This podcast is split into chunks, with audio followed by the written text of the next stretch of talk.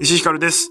とうとうあの世話第86回です。この番組は僕石井ひかるが関わっているコンテンツや面白かったと思ったエンタメについてとうとうと語る番宣告知番組でございます。よろしくお願いします。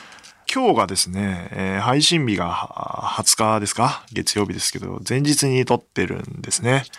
今日だから19日の午前中に、えー放送作家の寺坂直樹さんと東邦学園っていう僕の出身校でもあるし寺坂さんの出身校でもある専門学校で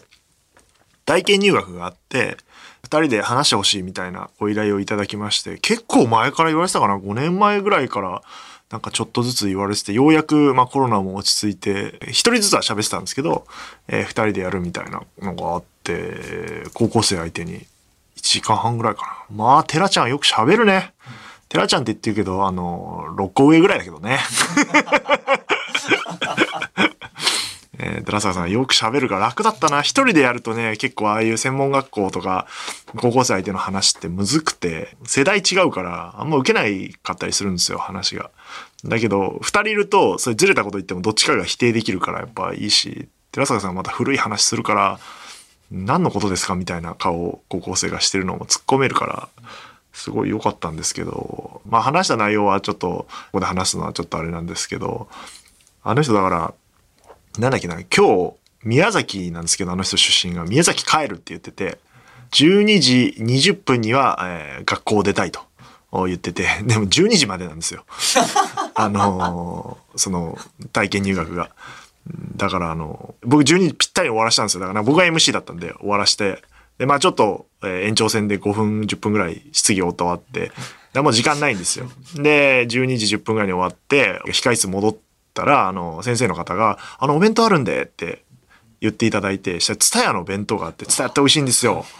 で、体験入学でスタッフもいっぱいいるから、いっぱいあって、選びたい放題みたいな感じになって、でももう、寺坂さんは本当は急いで出なきゃいけないから、あの、出りゃいいんだけど、なんか、いや、弁当、じゃあ、あの、はい。うん、えっと、飛行機で食べようかな、みたいなこと言って、こう、もらってて、で、じゃあ僕もいただきますっつって1個もらって、まああの、その後この収録があるから、日本放送で食べようと思ってこう、袋に入れてたら、10分で食べようって言い出して。マジっすかっつって。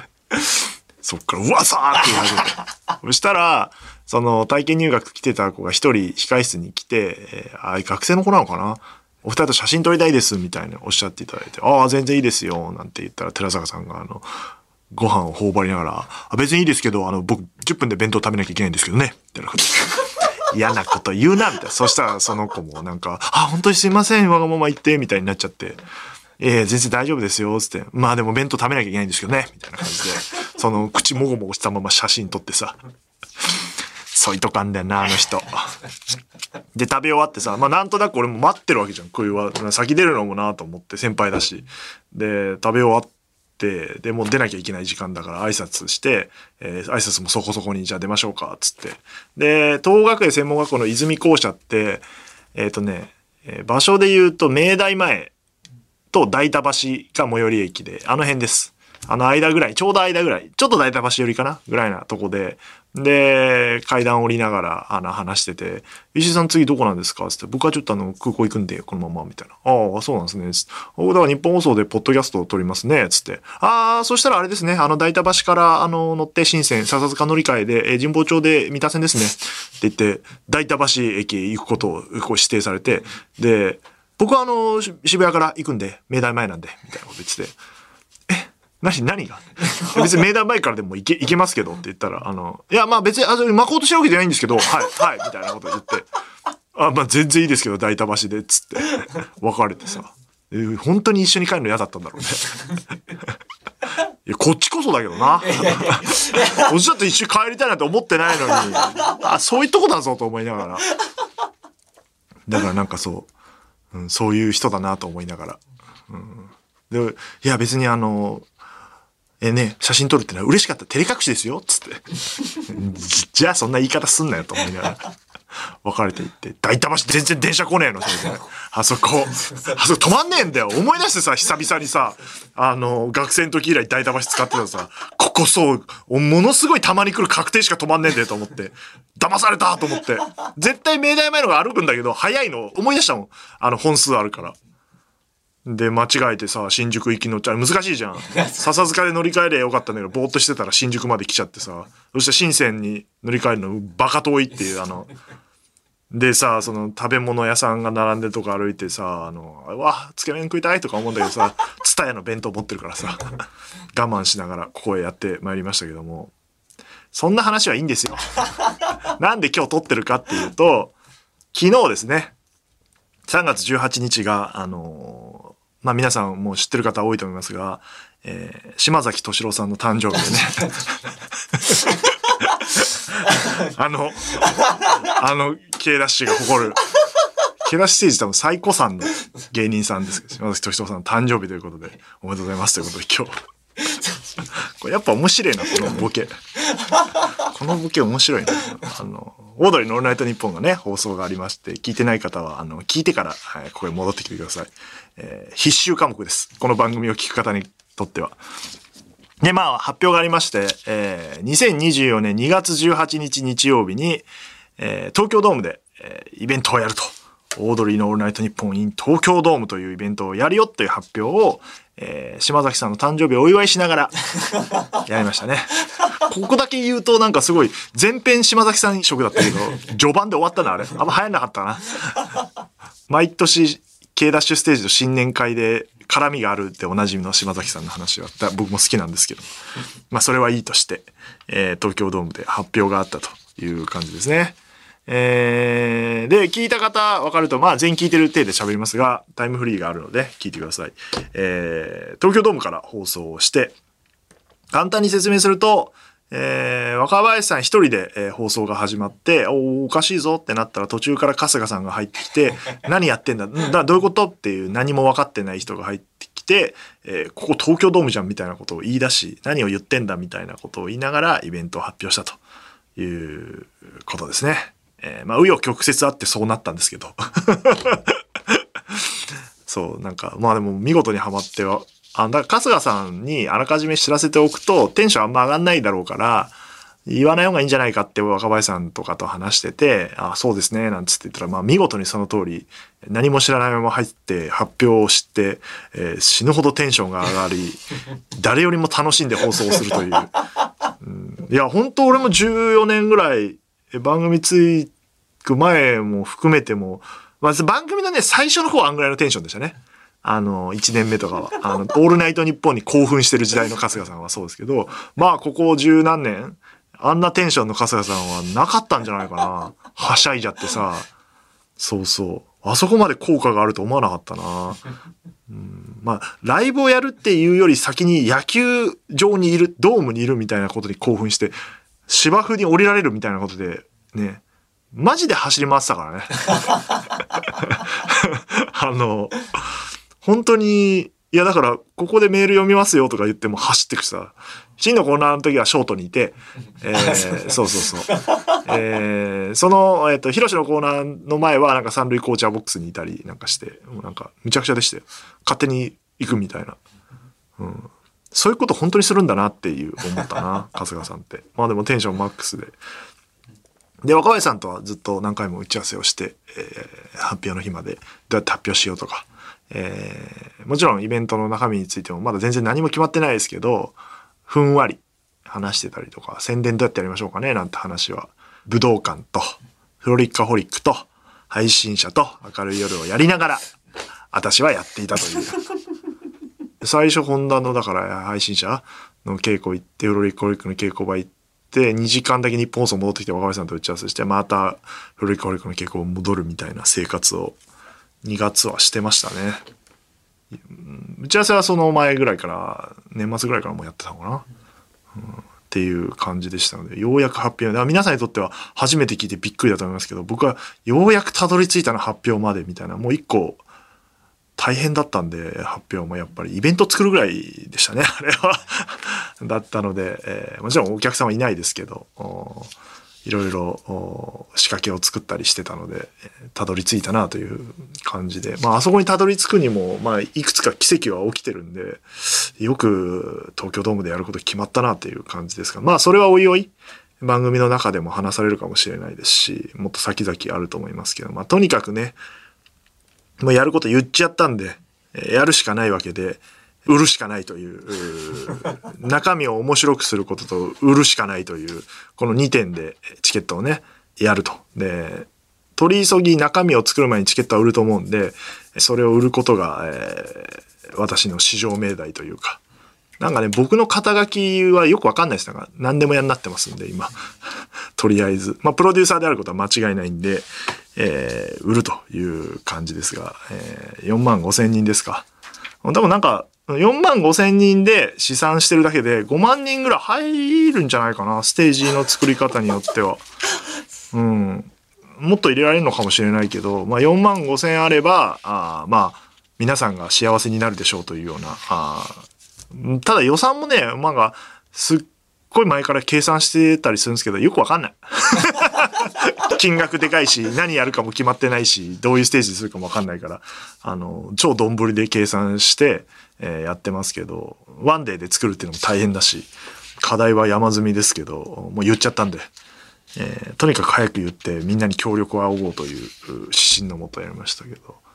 まあそもそも東京ドームって話が出たのは、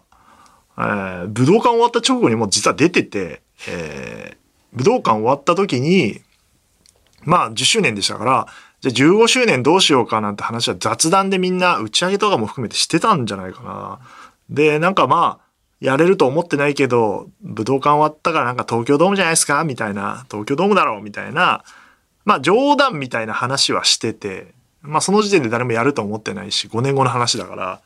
まあそれより武道館終わったっていうことがあって、まあ、あの、番組聞け、これを聞いていけば、えー、若林さんとか春日さんがどういう気持ちだったとかいうのは出てくると思うんで、そこはあの、それ聞いていただいて、僕個人の感情だけをここでは話しますけど、僕個人としては武道館終わった瞬間にもう二度とやりたくないなと思って。オードリーのオールナイトニッポンの番組イベントはもう、もうごめん被ると。こんなに大変なことはないと。いや、もちろん素晴らしいイベントになったし、まあ僕にとっても初めての大きな、あまあ何回かやってますけど、大箱、武道館っていう場所で、オードリーのオールナイトニッポンって一番、なんていうまあ看板ですよ。もう日本放送の完全な、あラジオの看板ですね、今や。全ラジオ番組の看板番組のイベントをやるというプレッシャーもあり、まあアフタートークって本にも書きましたけど、いや、口ではね、わまたやりたいっすね、なんつって内心はもう絶対やらない、もう俺はやらないっていう、他の人がやったらいいっていう気持ちだったんで、なんで、それからもまあ、そら、あの、オードリーさんとか番組スタッフ関係ないところで僕はエンターテインメント開発部にいますから、やっぱりちょいちょいオードリーでイベントできないのかな、みたいな。それはあれだけ大成功したイベントですから。っていう話が、まあ、なんとなく上司の人とか上の人から、こう相談されたりして、まあ、僕のテンション的には、まあ、ね、さすがに会社員ですから、やらねえよバーカとは言わないんで、言えないんで、さすがの僕でも言わないですから、まあそうっすね、ちょっと相談してみましょうかね、どこがいいですかね、なんて、えー、言って、あの、内心では全然やる気はないので、動かす気もないし、うん、僕以外やったらいいんじゃないですか、みたいな前の担当の方もいるし、みたいな、僕も番組ディレクターじゃないですし、みたいな感じで、まあ、逃げてたに近いですね。えー、かなり。まあ、他のイベントがいっぱいあるし、えー、それをどうこう言われることはないですけど、もちろん、本当にやるってなったらやるんでしょうけど、そういう感じにはならなくて、まあそれはタイミングとか、あの、実際、えっ、ー、と、企画も立ち上がって相談とかもしてたんですけど、まあタイミング合わず、お笑いラジオスタライブとかね、えー、やらせていただいたりとかこの間フロリカホリック出ていただいたりとか、えー、踊りさん関連で、グッズもね、え、2年に1回ぐらい今出してて、えー、そういう動きはしてますけど、大きいイベントをやるみたいな感じには、えー、全く気持ちが動かず、うんっていう感じだったんですけど、まあでも15周年はなんかやりたいよねって話はずっと、まあ若林さんともしてたし、前から。武道館終わってちょっとしてぐらいから、まあ、もういつ来てる部分もあるんですけど、まあ、じゃあどうしようかななんて話で、やっぱ東京ドームかみたいなことを考え出して、それでもまだあんまり、いや、俺が担当したくないなとか、やりたくないなって気持ちはあって、え、ちょっと放送でも言ってたんですけど、ドームと打ち合わせをする機会があって、えー、それはオードリーどこじゃなくて、えー、ドームさんと打ち合わせする中に、そのヤバめのリトルトゥースが一人いて、うん、なんか一緒にできないですかねっていうスタート。オールナイトニッポンとか日本放送とか僕と。っていうスタートから、まあ、いろんな話し合いとかあって、その彼の熱意もあり、それに、まあ僕も乗っかるというか、まあ、僕もそのタイミングで、そのちょっと前ぐらいがその話をもらう前に、ドームでだったらやれるかもしれないなっていう、武道館ライブと同じかそれ以上のものが作れるんじゃないかなってちょっと思ってて、どうやってやるんだろうかなっていうタイミングでいろいろ、で、東京ドームとしてもやりたいみたいな話があり、僕としてもやろうみたいな気持ちがあって初めてオードリーさん側というか、まあ、家族さん何も知らないから、K ダッシュステージさんと若林さんと話してたのが最近の話っていう。感じで、じゃあやろう、いつ発表にしようみたいな感じの中で、発表ドームでやったら面白くないっすかみたいな話を誰俺が言ったのかな最初は俺だったかもしれないな。覚えてないな。そのドームの人と話してもできないっすよねみたいな話をしたら、いや、できるんじゃないですかね。面白そうですね。これ多分ね、今後も番組、オードリーのオンライトで聞いてたら出てくると思うな、彼は。うん、ちょっと面白かったもんな、いろいろ。話してたけど、あの、要は、映像出してくれたんですよ、その島崎さんとかの。えー、島崎さんの映像どうでもいいんですけど、えー、発表の文言の、それを出す、その係というか、人がいて、多分その日オープン戦があって、野球の。で、そのまま引き続いていていただいて、鬼残業ですよね。だから、深夜3時、4時、撤収含めると。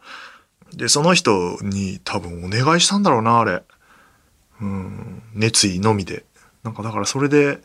彼の熱意で、東京ドーム全体的にどう思ってるかちょっとわかんないですけど、まあやることになって、ああいう放送ができたという感じですよね。だから、すごい縁もあって、ちょっと奇跡も多分、まあもっと、もっといろんなこと起きてるんですけど、え今はまだ言うタイミングじゃないんであれですけど、まあ僕個人的な話なんで、これは。番組スタッフは番組スタッフが思ってることあるし、それこそドーム側も思ってることあるし、K ダッシュさんもそうだし、考え方みんな違うんで、僕個人の話で言うと、そういう心の機微があって、腹をどっかでくくって、うん、やるしかないなっていうタイミングはあって、えー、それがちょっともう記憶ないんであれですけど、そっからこうガッと進めたんで発表まで来たという感じですかね。ちょっと細かい時系列はみんなあそれぞれ違うと思うんで、オードリーさんのオールナイトで話してることが多分正しくて、俺が言ってることは俺の個人的な話なんで、うん、難しいんですけど表現が。まあとにかく絶対やりきろうっていうスタートラインに今立ったっていう感じで、ここまでにそれがあって、こう来たんで、発表になったという感じで、ちょっと一個終わっちゃった感じがあるんですけど、発表しただけで。まあこれからどうやって売ってこうみたいな話し合いをみんなでしていかないといけないっていう感じですかね。まあ売れる売れないみたいなね話がこの間の放送にありましたけどもまあそんなもんはあ僕の経験から言うと分かんないんで うわこんなに売れるんだって時もあればえ全然売れないじゃんみたいなのは毎回あるんでまあプロデューサーとしてはあの売れないに貼って売れないに貼っとけば別に誰も困らないで、売れるに貼って売れなかった時終わりですから、あ僕は、あの、誰の言うことも信用しないし、信頼をもしてないですよ、僕は。あの誰が何とすぐ言うんで。うん、だから、売れる。まあ、ただ、ね、そうやって思ってる方がたくさんいるから実現してるんだって、えー、だから東京ドームの彼、えー、があ多分会社を説得したんじゃないかな。知らないけど。絶対そういう作業はあっただろうから、まあ、僕もそういう作業したし、えー、K ダッシュさんの中でもそういう動きが、動きというかそういう話し合いはきっとあった。各社ね、えー、各社っていうのは会社と物両方ですけど、いろんな人の中でそういう思いがあって、えー、たどり着いてるんで、うん、それがね、春日さんだけ知らないという。その春日さんが、怖さもあって、その途中で若林さんがおっしゃってたんですけど、よかった、うれお前が喜んでくれて嬉しかったよみたいなこと言ってますけど、本当そうで、あれで春日さんが本気で、ね、いや、無理だろ。やめやめよみたいなこと言ったら終わりだったから、あ乗っかってくれて、まずは良かったなっていう、普通はね、えー、打ち合わせで話して まあ、一緒にやりましょうっていう作業をしてから行くのは、放送でやるっていうのがオードリーらしさで、えー、それに乗っかる春日さんもさすが、まあ今頃怖くなってるかもしれないですけど、いう流れは多少話してもいいのかなという部分で、まあだから、えー、この番組聞いてる方でも何人いるかわからないですけど、オードリーのオールナイトニッポン聞いてない方も当然いると思いますけど、あの、今から聞いてください。あなたに、えー、課せられた使命としては、えー、聞いてる方はまあ当然買う。これから発売になっていくチケットをマックスで買う。えー、ちょっと上限何枚になるかわかんないですけど、あの、まあね、放送では一人誘って、えー、必ず2倍にするみたいな話がありますけど、えー、必ず複数枚買うっていう、この番組聞いてる人はですよ。あの、で、オードリー聞いてるっていう、もう2つ被ってる人は必ずそういうことをする。そして宣伝するという、えー、一緒に行かないとか、買ったらどうっていう。作業をこれから一緒にしていくっていうのと、聞いてない人は今から18日の島崎敏郎さん誕生日スペシャルの回を 聞いていただいて、こういうこと言うから聞かないんだよな。オードリーのオールナイトの説明するときに。ものすごい一部分を切り取ってるだけなんだけど。えー、東京ドーム発表スペシャルを聞いていただいて、面白かったと思いますよ。放送はめちゃめちゃ。みんな頑張ってたし、番組スタッフも若林さんもすごい準備して、春日さんだけその場を楽しむという えー、放送でしたけど、あのー、面白いと思うんで、それ聞いていただいて、で、面白いと思ったら、えー、過去はオールナイトニッポンジャムにありますから、聞いていただいて、で、最新回聞きながら、東京ドームへの道を一緒に追っかけていくと、まあ相当面白いと思うけどな、この1年。ドームをお笑い芸人のラジオ番組で埋めるっていうタスク？簡単に言うと、目標をスタッフ、パーソナリティ、リスナー全員で達成していこうとするっていう、えー、ドキュメンタリーでもあり、えー、夢の話でもあるんで、それを一緒に追っかけて、まだ間に合うんで、今がそのチャンスだから、乗っかっといたら、2月18日それに参加できるという、いや、すげえ面白いと思うけどな。うん、なんか変なスイッチ入れずに、素直に参加していただけ、参加してくださいって僕は必ず言ってるんですけど、それはあのチケットを買って見に来ることだけではないので、参加してほしいんです。あの、この一大プロジェクトに、えー、特にこの番組を聞いてる人は、だからね、変な話、そのためにやってますから、この番組は。皆さん気づいてなかったかもしれませんけど、えー、コミカドくんとあの夜を覚えてる。もちろん配信者とかあの夜とかフロリカフリックのためにもやってましたけど、その先にあるこの東京ドームのために僕はこの番組を続けてきたので、えー、2月18日の週で終わりますから、えー、というかチケット売り切れたら終わるかもしれないけど、そのために皆さん騙されていたかもしれませんが、えー、この企画をやろうって決めた時に、この番組をやろうって、まあ時期はちょっと覚えてないですけど、あの夜ともちょっと被ってる。あの夜2もね、あるんで、それはもちろん、コミカドくんまた呼んで、えー、盛り上げていきますけど、東京ドーム、オードリーのオールナイト東京ドームのためにこのポッドキャストはあるので、番組名変えたっていいんですから、本当はね。えー、ただね、今まで聞いていただいてる方と一緒にやらないといけないので、えー、そのためにあなたたちは聞いてるんであって、えー、毎週楽しく聞こうなんて甘いんですよ。そういうことではないんですから。一緒にこのオードリーのナイトニッポン東京ドームを成功させるためにこの番組は出来上がって、えー、今日まで続けてきて、そしてチケットの券売まで続くという 感じなので、まあ A 面がオードリーのオールナイトニッポンでどんどん進んでいくし、ツイッターがね、もう始まったし、えー、ホームページもあるし、そこもいろんな意味合いが込められてるんで、それはおいおい出てくるとは思いますが、その B 面の部分をスタッフ側の機微とか、大変さみたいのは僕の伝える仕事なので、まあだからそうですよ。皆さんの聞いてる皆さんは今から踊りのレント日本を全員聞くということでございますから。なんでかっていうとこのプロジェクトがうまくいかないとですねもちろんオードリーさんの夢だしオールナイトニッポンの夢であるし、会社としてもそうだし、まあ、僕自身の夢も乗っかってるし、他のスタッフの夢も乗っかってるし、リトルトゥース、いわゆるリスナーの皆さんの、東京ドームのイベントに参加するなんて夢みたいだみたいなとこも、えー、みんなの夢が叶うプロジェクトですけど、これがラジオ全体の夢でもあるわけで、ラジオ番組で、もちろん東京ドームでやってるイベントあるんですけど、えー、完全券売イベントで収益を上げる。これは多分他の人は話せないと思うんですけど、収益を上げないといけないんですよね、これで。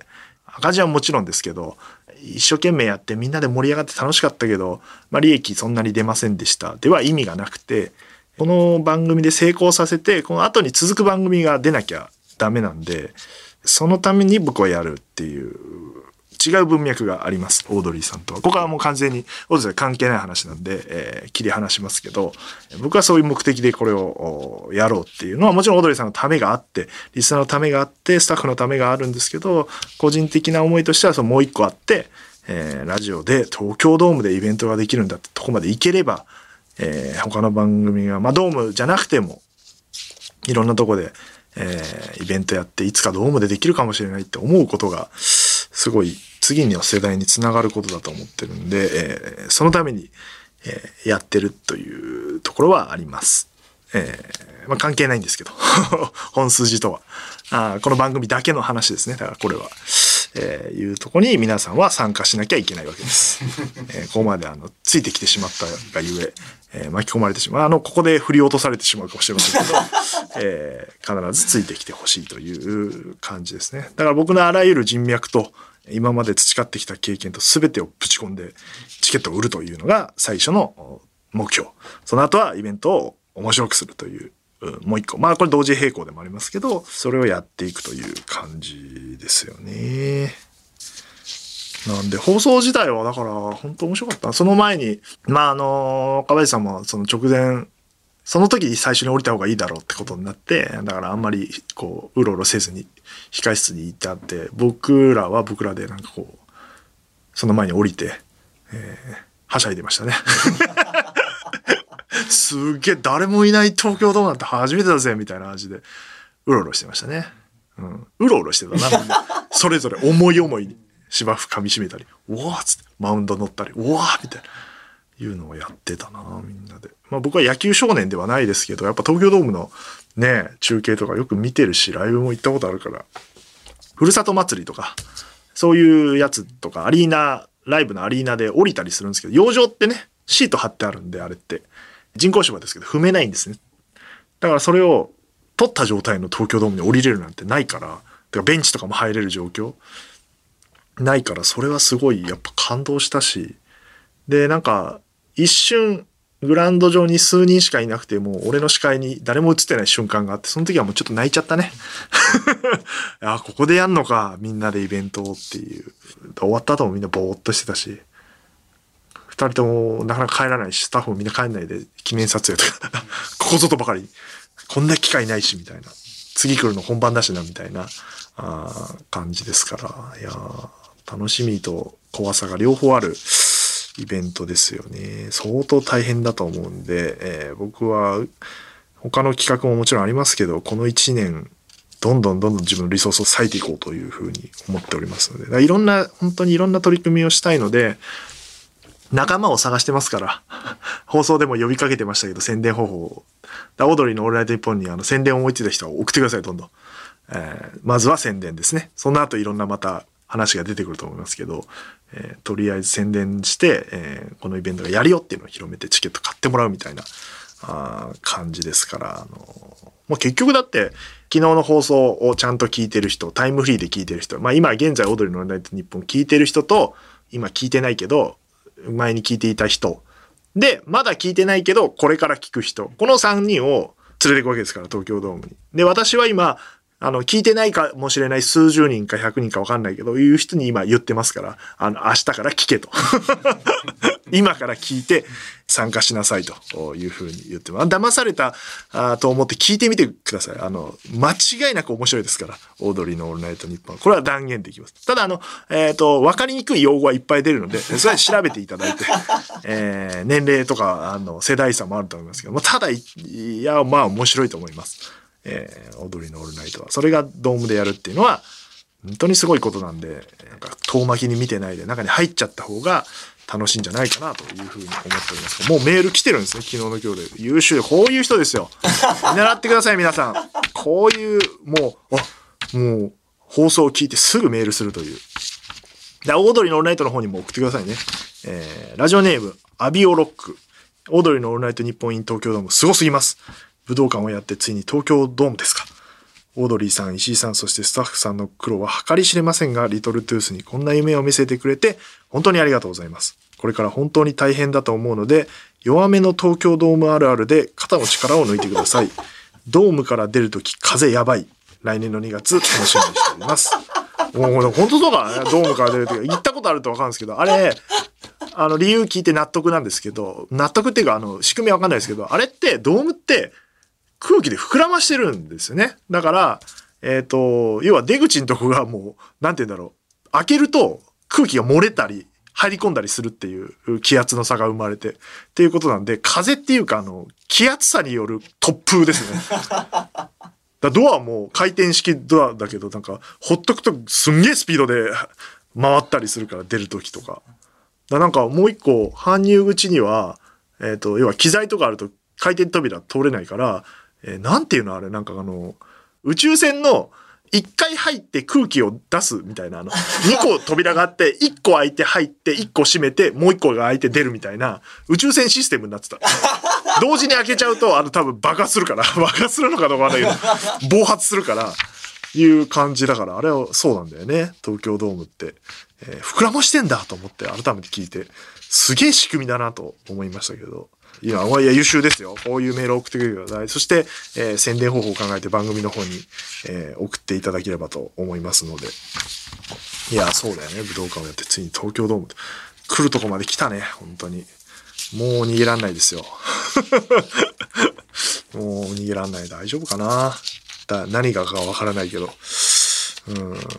だいろんな人の本当協力を得たいので、えー、なんか水たまりのカンタから LINE が来て、放送聞いたらしくて、ドーム絶対行きますって言うから、もう、ここぞとばかりに、カンタ君、コラボの時が来たぞ 宣伝させろっつって。行くから、ドームの宣伝をさせてほしい。まあそういうこともやりますよ。あの、えー、使える手は全部使いますから、あ僕の持ってるもの、オードリーさんが持ってるもの、番組が持ってるもの、すべてを出してやっていこうという方向で、いこうかな。100キロ歩いてチケット100枚売れんの？歩くからな、俺マジで。夏ぐらいにやるか。いつチケット売るか分かんないけど。夏は死んじゃうな。チケット売ってる時やるか。コミカダを回るかして。マジでやる、そんなやるよ。そんくらい売れんだったら。足しになるんだったらね。そのぐらい、どうなるかわからないという企画でございますので、ぜひみんなあ参加していただければなというふうに思います。さあ、そして、えー、本編ですね。えー、告知です。まあ、とはいえ他の企画も頑張ってやっておりますので、あの夜続編は今ね、作ってますよ。先生がね、あのー、書き始めないね。もうこう言ってるけど、3末までが第1項締め切りですから。全然書こうとしないんでね、彼が。なんか、すごい舞台見に行ってて。言ってるでしょ なんかつぶやいてるでしょなんかあの、配信者やった時に関係者の方いっぱい来て誘われて、あれ全部見に行ってんの。いや別にいいけど行っても。大丈夫なんだろうな、みたいな感じと、またね、狭いからさ、業界が。見に行った公演の後、その制作の人とかと知り合いの人が、あの、いて、で、事務所の方とかもいるからっつって飲み行ったりしてる情報も入ってきてますから、こっちが。あれあれ飲み会やってる暇はないんじゃないかなっていう。焦ってほしいんですけど、みたいな。配信者でもかなり遅れてますから。3末じゃないですからね、本当の締め切りは。2月中にもう書き上げて進めたかったんですけど、配信者があるから、えー、遅らしてるんですけど、さらに遅れるようなことがあると大変なことに。いや、今回、えー、ちょっとずつ情報を小出しにしていこうと思いますけど、明らかに規模がでかくなってます。まあ、前回小規模でやりすぎたという、小規模っていうのは人数ね。セクション、な、もうすごい言ってますけど、セクションごとの人が足りないという。だから、俺も一人8役ぐらいやってたし、えー、ゆかさんっていう、本職はドラマトゥルクとか演出女子みたいなことをやってる方が、一人7役、8役やってたりとか、あそういう人が各所にいたんで、えー、それはちゃんとセクションの人呼びましょうよっていう話で、僕が効果音作ってたんですよって話をしたらすごいびっくりしてました。僕がセッティングしてたんですよ、スタジオとか言ったらすんごいびっくりしてて、あの、ちゃんと音響さん入れましょうみたいな話をしておりました。まあまあ前回予算がわかんなくて、だって配信だから1000枚で終わる可能性もあったから予算はなるべく縮小しようと思ってるので、今回はまあ、前作ほど売れるかわかんないけど、まあ、この程度は少なくとも買っていただけるんじゃないかっていうのは、なんとなく目算できてるんで、人に関しての予算はかけていこうという感じでございます。で、えー、東京03 FROLIC A HOLIC featuring Creepy Nuts はまだ配信、えー、チケットを売っていて、今週、配信日から言うと、今週の日曜日、26日日曜日までですね。今だから今日の時点で2万2000枚ぐらいいってますね、配信は。いやー、ありがたい。もっともっと見ていただきたいなという作品でございますので、ぜひ、えー、ご覧いただければなというふうに思います。で、舞台配信者も配信チケットを売っておりまして、これは4月の2日の20時までですね。先生の、まあ、ほとばしる何かが描かれた配信で見るとすごい面白いですよ。で、あ、明るい夜に出かけては大阪公演の一般発売が3月にあると。もうガンガンチケット売り切れてますから、見れない人続出ですけど、大阪まで行くと見れる可能性があるって感じですね。まあ多分そんなにないんじゃねえかな、枚数。えー、明るい夜に出かけての話もどっかでしないと、あの、すごい良かったんで、改めてしたいと思います。で、えー、日本語ラップ紹介ライブ2023 in 日比谷野音が、やると。えー、順調にいってれば、あ順調にいってればっていうか、えー、ちょっと東京ドームですっかり抜けておりましたけど、配信チケットが売り出してるはずです。今の段階で会場でのチケット買えなかった方、配信チケット、えー、買っていただいて、まあ、 Creepy Nuts が最後の日本放送との企画に一旦なるんじゃないかなという、現状決まってるものではということなので、えー、まあ、日比谷ですし、ニッポン放送の近くですし、えー、二人のライブ、ゲスト SKY-HI と Awich さん出ますから、あの、ぜひ楽しみにしておいていただければなと。ラジオパークがね、ある日ですね。えー、伝説の ラジオパークが帰ってきますよ、皆さん。えー、ラジオパークって日比谷公園でやるんで、日比谷音って日比谷公園内にあるんで、連動した企画になってるという感じで、ラジオパーク見て、野音のライブ見てもらうみたいなとか、家で配信見てもらうとか、ああいうコースがいいんじゃないかなというふうに思っております。で、えー、第4回ジャパンポッドキャストアワード。なんとですね、えー、先日授賞式が開催されまして、あ、僕登壇しましたね。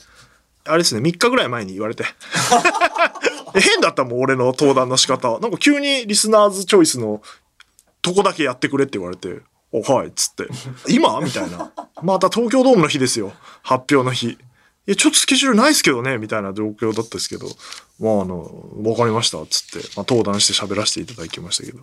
で、対象がね、えー、マシュー南の部屋の中のマシューと、えー、佐藤と若林の3600ということで、えー、僕がディレクターをね、えー、担当させていただいておりますから、あの、里見さんご挨拶されてましたけど、非常にいいスピーチというか 僕らで読んでいいんですかね？みたいな なぜかスーパー自信なさげという、えー、感じでしたけど。まあ、あの、審査員ですけど、結局僕は入れられなかったんですよ。あの、3600には。そういうルールで。まあ、この辺の審査方法とかも、まあ、微調整必要ですね。初めて今年、審査員が関係している作品がノミネートされたので、えー、僕とか大島くんの無限まやかしとかが出てたんで、無限まやかしもね、多分いいとこまで行ったんじゃないかな。うん。エンタメ部門でね。えー、出てましたけども、あの、とうとうあの夜話はもう全くリスナーズチョイスにすら 引っかからず、つらって言ったらあれですけど、10位にも入っておらず、何にも引っかからない。無風。頼みますよ。ドームのチケットは買ってくださいね。少数でも。いや、まあ、大将ありがとうございます、本当に。えー、で、なんか、あれでも言ったんですけど、その授賞式でも、あのー、なんか、3600ってすごいスター2人がやってるみたいな、売れっ子の作家で芸人の里見さんと、えー、まあ、MC もやられてる踊りの若林さん、ラジオスターでもある、若林さんがやってるから対象なんでしょって思ってるかもしれないですけど、そうじゃなくて、あれって2人が2000何年、十何年前に本当に風呂なしアパートに住んでる二人が、何にも仕事ないっていう状況で、里見さんがポッドキャストっていうものが初めて出始めた日本でね、出た時に、やってみようと思って若林さん誘って二人で、えー部屋で撮ってた、本当に本人曰く8人ぐらいしか聞いてない、ポッドキャストがあって、で、それが時を経て、えーまあ僕は二人の話聞きたいと思って企画して、オーディブルさんに提案して、オーディブルさんがいいですよって言って、えーじゃあ当時やってた3600って名前にしましょうかって話になり、えーコンテンツになり、えー二人が、あまあ、集まって喋ってて、まあお二人が言うには何にも考えてないし、特になんかこうすごいことやってないって言ってたけど、やっぱりその歴史と二人の付き合いと今まで仕事してきた蓄積というものが、あで、二人の人間性がしっかり出てるコンテンツなので、あ、中身言ったら、あの、抹消されるんで。中身具体性は絶対言っちゃいけないですから、あの番組は。えーそういう側の話だけを今してますけど、そういうところが評価されたんじゃないかなというふうに個人的には思ってるので、なんか、一部の人が言ってるような、こう、普通のポッドキャスターじゃなくてそういうプロが選ばれるのはどうなんだろうみたいな議論がちょっとあるのかもしれないですけど、えー、もともとそういう人たちですからね。十何年前。それがコツコツコツコツやって今のお形になってるから、この番組だって、こうやってずっとやっていけば、10 年後、今8人しか聞いてないですけど、10年後、対象を取ることがあるかもしれないし、あなたが今聞いてたり喋ったりしてるコンテンツが、コミカドの全く覚えられないなんだあの番組。何回聞いても覚えらんないあの、岩崎くんってやってるポッドキャスト。あれは6人ぐらいしか聞いてないだろう。っていう番組が、ね、10年経って2人が売れっ子になって、えー、ポッドキャストアワードとか賞を取る可能性もあるんだから、続けることとか、諦めないことみたいな大事だと思った、なんか、感じでしたね。総評としては。そして、この番組的に言うとですね、先週無限まやかしとのコラボで高野さんがあまりにも話しすぎたので、えー3本になっていて、えーで今週は1本だけという帳尻合わせを しておりますので、2週で4本みたいな。あ、こういうことね、えっ、と、今後やってきます。えー私のスケジュールがむちゃくちゃなんで、で、東京ドームライブとあの夜2が本格化してきて、他にも企画発表されてないのあるんで、えー本格化した場合、あの、またパンクするんで、ちょっとやり方は考えていきますが、あーチケットを売るためには、えーなんか方法をこの番組でも仕掛けを作っていこうかなというふうに思っておりますので、あの、ね、高野さんの話もう一回聞いていただいて。で、無限まやかしの方でね、えー僕とコミカドくんが出てる、う初めてコラボ返しがありましたね。えーいうのがあって、えーコミカドくんは出てるんだけど出てないという、一部、いないという、あの、本当にあの男は喋らないね。台本もなければ振ってもくれないと。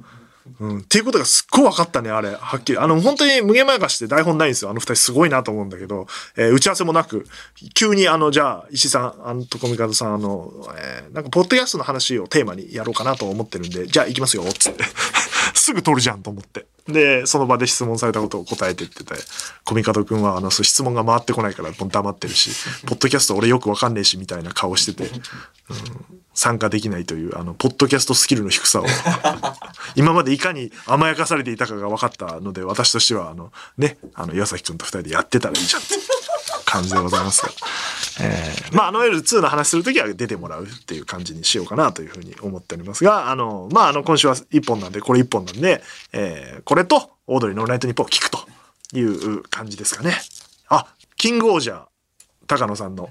脚本の見まして、いや、確かに、新しいことやってる。俺マジ FF かと思ったもん、オープニング。いや、YouTube で、ね、まだアップされてんじゃないかな。すげえ、今、え、こんな感じなのかな？多分、高野さんが言う感じだと今回だからかなみたいな。本当にゲームの世界みたいなのと、おーまあなんか、いわゆる戦隊ものの要素もあるし、いろんな、だいいろんな国の王様が変身してキングオージャーになるみたいな。キングオージャーってなんだ？今思ったけど。キングで王者って。王様戦隊キングオージャー。何回王様って言うんだっていうことなんですけど、いろんな国の王様が、えーシンボルカラーが持ってやってて、まあだんだん多分登場人物が、今赤と青が一瞬出て、あの、戦隊モンテで一人ずつ選んでいくから、一人ずつスポット当てていくみたいな。で、大体あれでしょ？次は喧嘩しだすんだろ？仲間として。知ってんだから。高野さんどうなの？っていうのがあって、まあとりあえず一巡するだろうから。いうのがあったけど、そう、その映像の作り方が新しかったな。うん。キャラクターもなんか、そうそう。本当に、なんていうの、個性的で、あんまり、まあ最近はそうなのかもしれないけど、あと変身した後のやつもかっこよくなってたな。なんかスーツ感がないというか、昔はちょっとやっぱ服な感じがあったけど、もうちゃんと、なんなんて光沢もあるし、あの、強そう。で、戦闘シーンも、なんか、昔はさ、あの、こう、先っぽに爆薬仕掛けてさ、手って当てたらバシーみたいな感じだったけど、もう CG とかも使ってるから、本当に戦ってるように見えるから、すごい進化してるし、新しいことやってんだろうな、みたいな風に感じて、えっと、まあ、僕が普通に見てた横で妻が見出して、圧倒的に妻がハマってましたね。うん。これは見てしまうって言って、まだ息子はあの遠くで見てた。なんだこれみたいな顔して。うん。いう感じですから、ちょっとキングオージャー追っかけていきたいなという感じで、もう一回高野さん呼んで、面白かったですねっていう話をできればなと。まあ、高野さんね、異次元のポッドキャスターですから、世に出るでしょうね。もうすぐ楽しみでございますが。高野さんにもね、なんか東京ドーム記録してもらおう、大島くんも。大島くんなんてね、若林さんとの関係性があるから、巻き込んでやるよ。巻き込んでからね、皆さん、あの、そのために呼んでたんだから、ポッドキャスターのみんな。タイタンもな。リトルトゥースなんだから協力してもらいますから水たまりもそうだけど、えー、という皆さんのご協力を願うという放送になりましたので、えーぜひぜひ続けて聞いていただければなというふうに思っております。それではまた次回。とうとうとおやすみなさい。